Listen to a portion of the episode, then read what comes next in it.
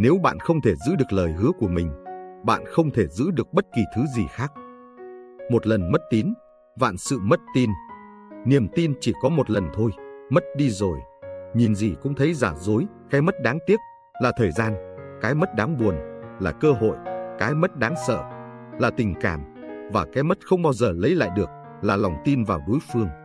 Chữ tín, nó là sự trung thành, là sự đáng tin cậy, là cam kết thực hiện những gì đã hứa, là nói được làm được, là có vay có trả, là những cái đúng hẹn và là một kho báu quý giá không thể mua được bằng tiền. Đừng bao giờ quên, chữ tín là một tài sản cần được đầu tư hơn bất cứ thứ gì. Có chữ tín, bạn sẽ có tiền, mất đi rồi, người khác quên mất bạn là ai.